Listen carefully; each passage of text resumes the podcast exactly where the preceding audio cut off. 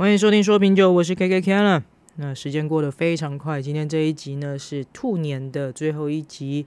那想当初呢，其实在做这个新年新计划的时候，并没有把 Podcast 规划在里面。那只是突然在某一天，哈，大概也是去年过完年的没多久吧，然后有一天晚上突然灵感来了，然后。执行力比较强的那个晚上，然后就直接带着戴着耳机，然后拿着手机直接开录了。那就不知不觉到了今天，也快一年了。然后其实会觉得有点莫名其妙了。然后可是你说你说有没有收获？当然一定是有的，因为透过一个这样的一个方式，然后强迫自己做一些课外的成长、知识的累积，那是非常不错的。虽然说中间有几次会觉得。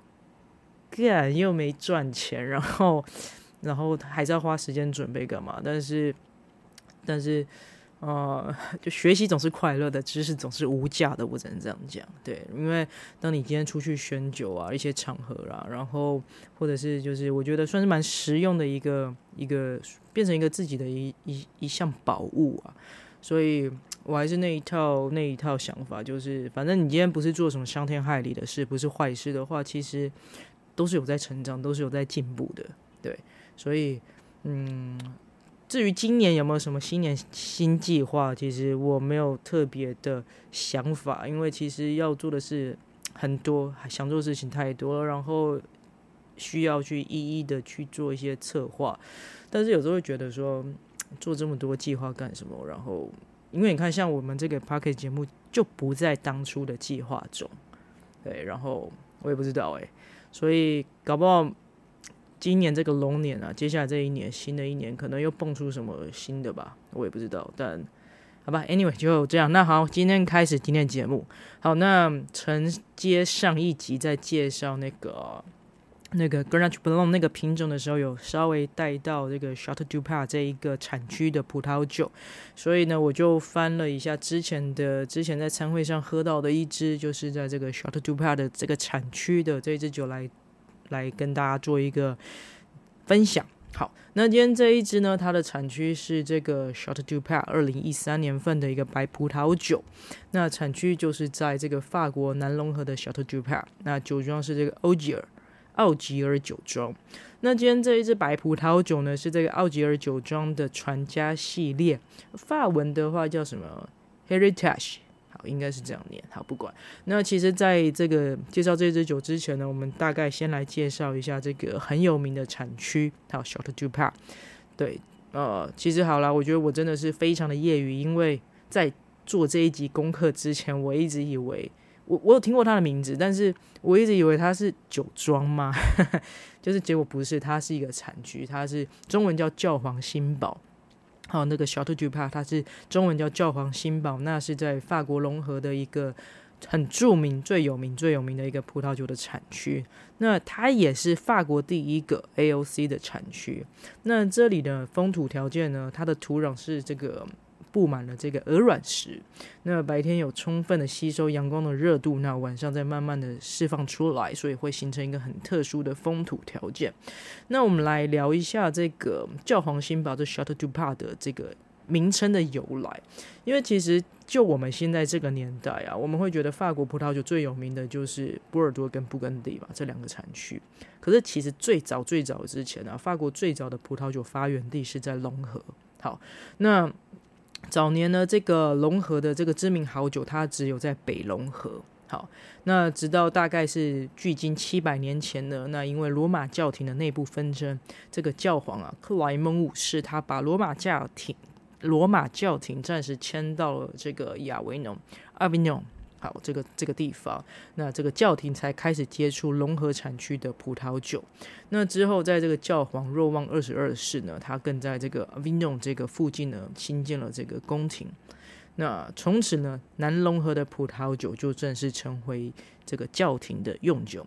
那这就是大概是这个 Château du Pape 教皇新堡的葡萄酒名称的由来。那来拆分一下这个这个单字，好，Château，Château 就是。法文法文城堡的意思，Château。那那仔细看一下，它这个单字后面有连着一个另外一个算是子单字嘛？好，是 N E U F。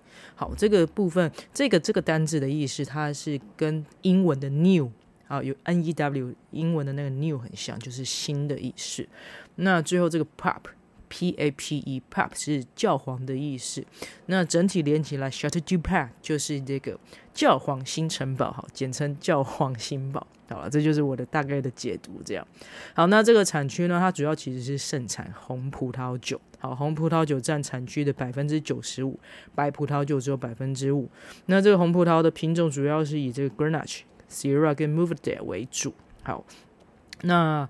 白酒的话，相对产这边产区的白酒产量很很低，然后偏酸，主要是偏酸，然后然后酒感偏重啊，那当然也会比较具备一些陈年的潜力。好，那介绍完这个小特图帕这个产区呢，我们大概来介绍这个酒庄，大概带一下欧吉尔。那它其实也是一个算是有百年历史，大概是从一八五九年建制到今天，大概一百五十年左右的一个百年酒庄历史。那它这些葡萄园呢，它它有一些自己葡萄园的地块，那另外还有做一些承租，或是跟其他的业者去做一些合作。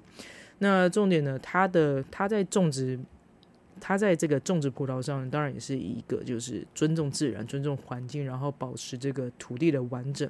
好，主要就大概是它的这个这个酒庄的一个理念。好，这大概是这个欧吉尔酒庄的这个。好，那我们今天来说一下它这支白葡萄酒。哈，它的白葡萄酒今天应该应该是一个白葡萄的混酿，白葡萄的混酿酒。那因为我查了一下，这支二零一三年份它官网上已经没有了。那我大概去。呃，旁敲侧击一下其他的资讯，基本上就是，哦、是一个混酿的白葡萄酒了。那混酿的比例是没有写出来的。那品种有四个，好，分别是这个 Cloy Light 跟这 Bublanco，还有 Hussan 跟最后这 Grenache Blanc。好，那 Grenache Blanc 就是我们上一集节目有在介绍的那个从 Grenache 变种而来的这个 Grenache Blanc。好。那他们这个品种都是手工采收，然后用采用一个长时间的低温发酵。好，那一样我们来分享一下这个品饮感想。我翻开我那时候做的品酒笔记。好，它主要是呈现一个金黄橙色的色调。那闻起来有一个非常明显的一个木梨木梨香气。好，然后再加上一些很浓郁的果干味。另外呢，你还闻得到一些陈年的香气。那喝起来的时候呢，有满满的梨子味，但是它的口感上是不甜的。好，然后酒体整个是偏饱满，那我会觉得会有一点像那个过滤过的橘酒的味道。好，这是我的想法。好，那简单的说一下品饮感想之后，我们来评个分。那满分五分，我会给它四分。好，因为可能期望太高了，因为当初听到这个很有名的这个 Short Dupa，我会可能。那时候都会给他一些想象了，我觉得人都会这样，就是你今天当这个东西好，它可能风评很好的时候，你对它就会抱持一个比较高的期望。等到你实际去拥有它的时候，就发现哎，可能跟你想的不一样。这时候会有个落差出现，这个落差就可能是失望啊，多半的几率是失望了，比较有点少部分是惊讶。所以我会觉得也不算失望，可是就会跟我想的不太一样，所以。呃，满分五分，我大概给他四分。